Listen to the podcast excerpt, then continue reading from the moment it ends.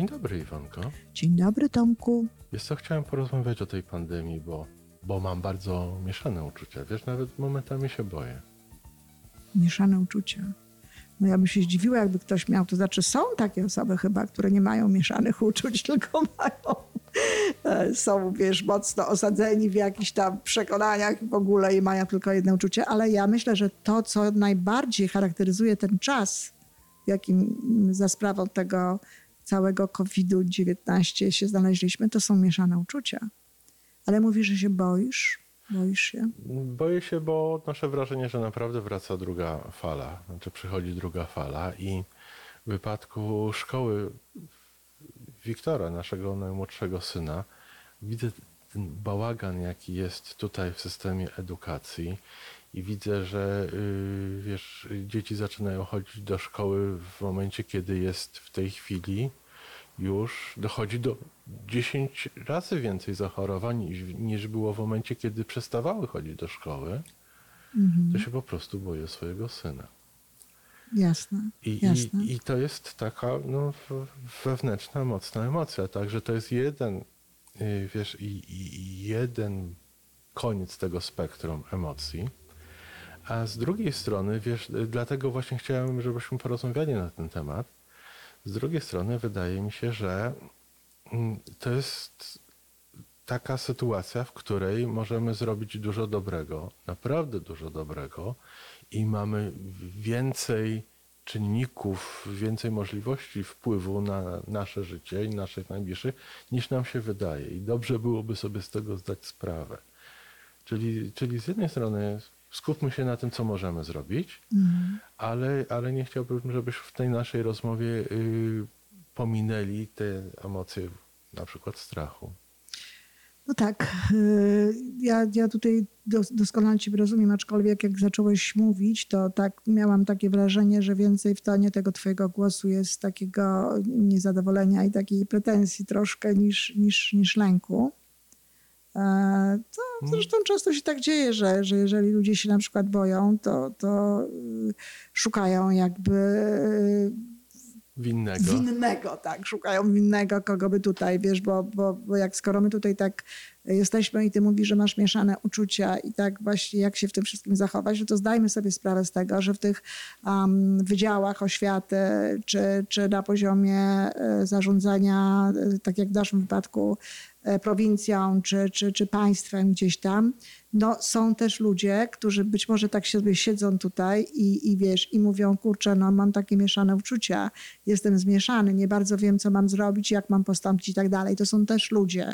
Oni też nie wiedzą jak, przy czym ty masz pewną jasność, bo ty kochasz swojego syna, zależy ci na bezpieczeństwie swojego syna i zdajesz sobie sprawę, że całą resztę można załatwić. Natomiast rządy mają jeszcze połączyć bezpieczeństwo ludzi z bezpieczeństwem gospodarki, z tym wszystkim, żeby wiesz, przetrwać, żeby żyć, żeby nam starczyło tego wszystkiego, co nam jest potrzebne do życia, nawet wtedy, kiedy nas się pozamyka w domach, kiedy będziemy w tych domach siedzieli i tak dalej. To nie jest taka łatwa sprawa. Do tego jeszcze, wiesz, presja, no właśnie społeczna, że jedni chcą, żeby zrobić tak, drudzy chcą, żeby zrobić inaczej. I cały szereg rzeczy. Mówią, żeby nie wydać za dużo pieniędzy. Dokładnie, więc wiesz, ja naprawdę nie zazdroszczę tym ludziom. To jest nieprawdopodobny czas dla wszystkich rządów, dla wszystkich, którzy mają gdzieś tam władzę, żeby się w tym wszystkim znaleźć. Natomiast zajmijmy się tym lękiem, bo ty mówisz, że co, że boisz się o syna, czyli co, nie bałbyś się, gdyby na przykład okazało się, że szkoły są zamknięte i Wiktor byłby w domu, tak? To byłoby okej wtedy. Nie bałbyś się wtedy. To jest taki lęk konkretny. Znaczy nie lęk, tylko konkretny strach. Chyba tak. Mhm. Nie, bo niektórzy się również mają lęk taki ogólny, że wow, co to będzie, prawda? Nie, że tak, tylko konkretny, tak, oczywiście, że sobie poradzimy. Tylko taki konkretny strach po prostu o dziecko. No widzisz, ja nie mam takiego, bo ja też mam mieszane uczucia, tak? Też mam mieszane uczucia i nie mam strachu, chociaż moja Weronika, młodsza córka, pracuje tak i będzie pewnie pracowała tak na tej pierwszej linii, jak to można powiedzieć, więc gdzieś tam będzie miała kontakt z tym cały czas, ale wiem, że ona jest bardzo taka rozsądna i bardzo dba o to wszystko, żeby było wszystko w porządku, więc raczej nie boję się w takich kategoriach, ale zastanawiam się nad tymi kolejnymi zmianami, no bo wiesz, ten rzut pierwszy jedna fala dała nam cały szereg różnego rodzaju zmian i naprawdę jak chodzę nawet tutaj po swoich ulicach albo jak byłam w centrum i jak widzę pozamykane te miejsca, które znałam i lubiłam i one są pozamykane bezpowrotnie, tak? Te biznesy poznikały. Poznikało, wiesz, sporo ludzi. Wiem, że są ludzie, którzy tracą pracę po prostu zwyczajnie. Tak. I wiesz, i oczywiście, że w wymiarze gospodarki to tak jak ja mówię, jedne firmy mogą się zamknąć, ale powstają inne. Tych maseczek się szyje, plexiglas, jakieś tam takie różne rzeczy, które są związane typowo z tą naszą nową sytuacją, jaka jest. Przecież zauważmy, już można kupić, nie wiem, fikuśne pojemniczki na maseczkę, jakieś różne niesamowite rzeczy. Więc w wymiarze ogólnym tak, ale w wymiarze poszczególnych ludzi. To są zmiany, których nie chcieli. Których oni nie chcieli, prawda? Ja byłam wczoraj w sklepie, w którym zawsze była kasa i zawsze przy kasie się robiło. Już widzę, stoją dwa stanowiska automatyczne, gdzie kolejne osoby stracą pracę, bo po to jest, po to, żeby tych ludzi było mniej, żeby było więcej automatów. I to jest coś, co mnie może za mocno było powiedziane, napawa lękiem, ale to jest coś, czego się trochę boję. Jak to pójdzie? Bo ja wiem, że na przykład gdyby ludzie myśleli tak, jak ja myślę, czy jak ty myślisz, to my byśmy sobie z tym dali radę. Ale ja wiem, że ludzie tak nie myślą. Ja wiem, że ludzie jak stracą pracę, to mogą myśleć w kategoriach właśnie bardzo negatywnych, bardzo takich nakręcających jeszcze bardziej tę sytuację. A jak się nakręcamy i jak się nakręca jakaś część społeczeństwa czy całe społeczeństwo, to wiadomo, przyciągamy i dzieją się rzeczy niedobre. I tego się boję. Boję się czegoś takiego, co można byłoby nazwać tak jak, wiesz, dzieje się coś w jakimś miejscu i na przykład mówi się, żeby nie było paniki, tak? I bo jak ta panika jest, to się wtedy traci kontrolę. I ja się tego boję. Ja się boję paniki. Tego. Tak. Ale... Nawet nie paniki, ale w ogóle tego smutku, tego przejęcia. Tej atmosfery. Mhm. Ale zobacz, jednocześnie ta pandemia już trwa pół roku. Trwa. I ile rzeczy się nauczyliśmy. Dokładnie. Prawda? Nauczyliśmy się robić zakupy, nauczyliśmy się spotykać, nauczyliśmy się jeździć komunikacją miejską. Tak. Nauczyliśmy się chronić swoje zdrowie w taki i w inny sposób. Wiadomo, że trzeba myć ręce, wiadomo, że trzeba trzymać się z daleka od obcych, wiadomo, że wtedy... Lepiej wzmacniać swój system odpornościowy, dostarczać sobie więcej tego, co to daje, tak. Jest cała masa i na tym warto się skupić. Tak. Ja zresztą ty to powiedziałeś kiedyś. Ja nawet nie wiem, czy się nie podzieliłam tym gdzieś pisząc coś, bo to jest właśnie to, co ty mi powiedziałeś, że i to jest taka dobra wiadomość dla wszystkich. Kochani, nawet jeżeli ta druga fala przyjdzie, to my jesteśmy już mądrzejsi. O pół roku. I my indywidualnie, i nasi lekarze wiedzą o wiele więcej. I nasi politycy, ekonomiści mają doświadczenie, którego nie mieliśmy wszyscy razem pół roku temu. Dokładnie, więc my już po prostu mamy jakby większą szansę na to, żeby sobie z tym jakby szybciej poradzić, czy w ogóle poradzić. Nawet jeżeli tego wirusa w drugiej fali będzie więcej, bo chyba wszystkie historyczne przykłady nam pokazują, że druga fala była mocniejsza niż pierwsza. Ale to tak nie musi wcale być, bo historia wcale się nie musi koniecznie powtórzyć. Akurat wychodzę z założenia, że lepiej być przygotowanym na to, że będzie źle. Na ten temat też możemy podyskutować kiedyś. Bo ja zaraz zapiszemy następny temat. Tak nie uważam. Ja uważam, że właśnie przygotowanie się na rzeczy gorsze jest tym, co w konsekwencji nasze działania, nasze zachowania i w ogóle wszystko wiodą do tego, że w istocie tak jest i mówimy, właśnie, przewidywaliśmy i dostaliśmy. Dlatego, że przewidywaliśmy, to dostaliśmy. Ale gdyby nawet tak było, to jako społeczeństwo i jako indywidualne osoby jesteśmy w stanie przez tę drugą falę przejść dużo lepiej niż przeszła nam pierwsza. Tak myślę. Natomiast właśnie to jest to, na czym my się możemy skupić, to na tych indywidualnych właśnie, na tym indywidualnym podejściu, dlatego że wiadomo, my siedzimy w Kanadzie, w Toronto, w torontońskim mieszkaniu moim notabene, a mówimy do ludzi, którzy są w różnych miejscach, różne są rządy, bo słuchają nas w wielu państwach, więc jakby Indywidualnie tylko możemy do każdego się odnosić, do jego właśnie sposobu bycia, do jego zachowania, do tego, jak on będzie funkcjonował. Na rządy nie mamy wpływu, rządy robią różne rzeczy. I jednocześnie każde nasze indywidualne i nas dwojga i naszych słuchaczy, nasze indywidualne działanie to jest ten obszar, gdzie mamy największy wpływ. Dokładnie tak. W związku z tym, no właśnie, sprawa lęku. Lęk ma jakby takie dwa, różnie można pojmować lęk, tak? I można go pojmować jako, nie wiem, zostawiam wszystko i uciekam, tak? Tak. Uciekam, czyli zamykam się w jakiś sposób, nie robię różnych rzeczy, nie wiem, przeżywam, skupiam się na tym, że się właśnie boję, że jest wszystko w ogóle takie straszne, a ja na to nie mam wpływu, a można go przeżywać w taki sposób, że okej, patrzę na to wszystko, patrzę na tę rzeczywistość i staję, tak, do niej. Mhm. Stawiam się do tej rzeczywistości w taki sposób, w jaki najlepiej potrafię, w jaki najlepiej umiem i staram się po prostu prowadzić swoje życie, swój dzień w taki sposób, jaki najlepiej pozwoli mi cieszyć się tym życiem jakby w dalszym ciągu, tak? Tak. Nie uciekam od niego, nie robię. Ja się czasami nawet zastanawiam, bardzo możliwe, że ta nasza rozmowa rozbudzi tutaj jakieś emocje, ale ja się naprawdę czasami zastanawiam, czy te osoby, które tak chętnie podpisują się pod tymi różnymi spiskowymi teoriami dziejów, pod tymi, że tam nie ma żadnego koronawirusa, nie ma żadnych jakichś tak daleko, tak. Takich rzeczy. Czy to właśnie nie jest ten pierwszy sposób reagowania na lęk? Bardzo możliwe. Że to jest właśnie takie wiesz, wyparcie po prostu, tak? Że nic nie ma, wypieram, wchodzę gdzieś tam w jakieś okopy, chowam się w inną rzeczywistość, z czymś tam sobie walczę, co mi daje jakąś siłę i gdzieś tam sobie robię. Źli ludzie nam to wmawiają. Tak jest. Natomiast ja byłabym jednakowoż mimo wszystko za tym, żeby jednak popatrzeć na tę rzeczywistość, żeby zobaczyć, jak to jest i dostosować się do tego na tyle, ile to jest właśnie możliwe. Nosić tę maskę tam, gdzie ją można nosić, gdzie trzeba ją nosić, myć te ręce, brać różnego rodzaju odpornościowe rzeczy i po prostu tam, gdzie można przerywać ten łańcuch jakiś ewentualny, to robić zwyczajnie. Czyli robić wszystko to, co jest w naszej mocy tak codziennie jest. I systematycznie, żeby przez tę pandemię przejść jak najlepiej. Dokładnie. I jednocześnie żyć normalnie swoim życiem.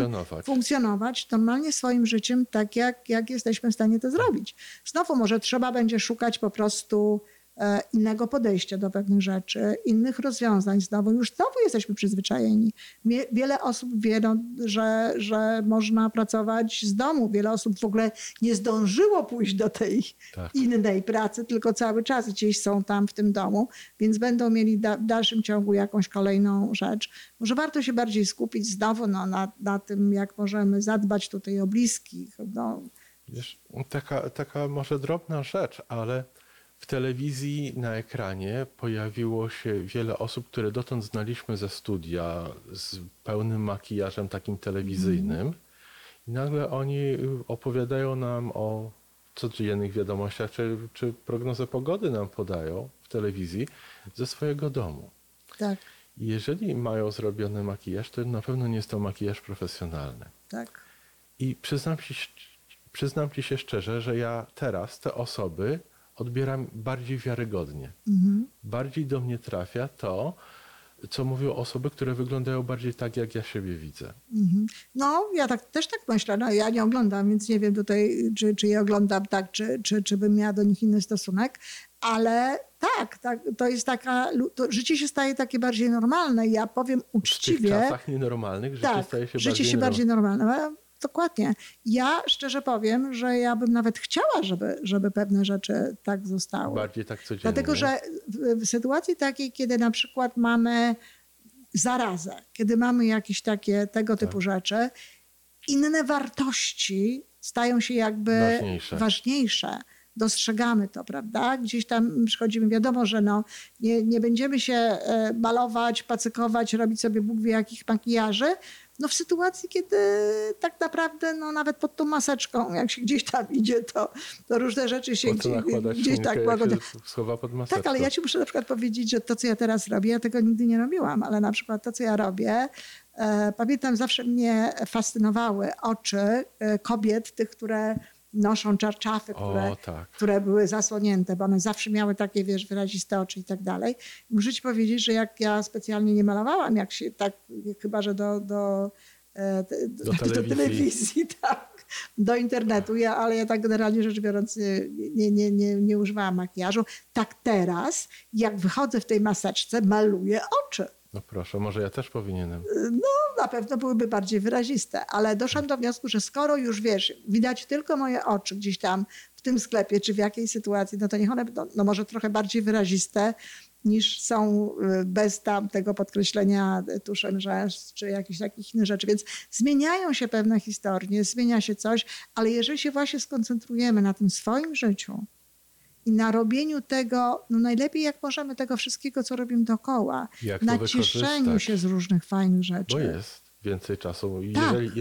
Jeżeli te osoby, które pracują z domów, nie tracą 2 godzin dziennie, czy co najmniej 1,5 na dojazd do pracy, to mają te 1,5 godziny więcej w domu. A te osoby, co chodziły do barów na różnego rodzaju, wiesz, spotkania i odreagowywania po pracy i tak dalej, to też mają więcej czasu. Tak.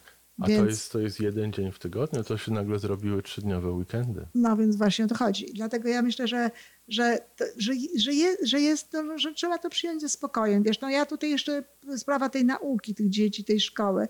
No wszyscy się tak bardzo martwią o to, a czy one się nauczą, a czy one się wyuczą, a czy one będą umiały. Wszyscy jesteśmy w tej samej sytuacji. To nie jest tak, że tylko jedno z tych dzieci na przykład nie chodzi, czy 2, czy 3, tylko to jest generalnie rzecz biorąc dotyczy wszystkiego. Dadzą sobie radę.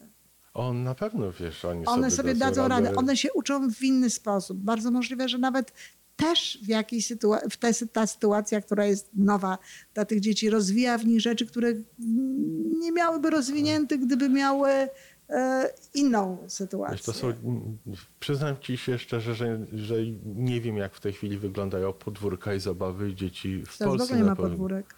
Ale tutaj dzieci nie bawią się na podwórkach i te dzieci bawią się ze sobą na wirtualnych podwórkach. Oczywiście, że tak. I dla nich uczenie się w wirtualnej klasie jest dużo bardziej naturalne niż dla nas. Tak, oczywiście nauczyciele mają większe wyzwania prawdopodobnie i mówienie o tym niż tak naprawdę same dzieci.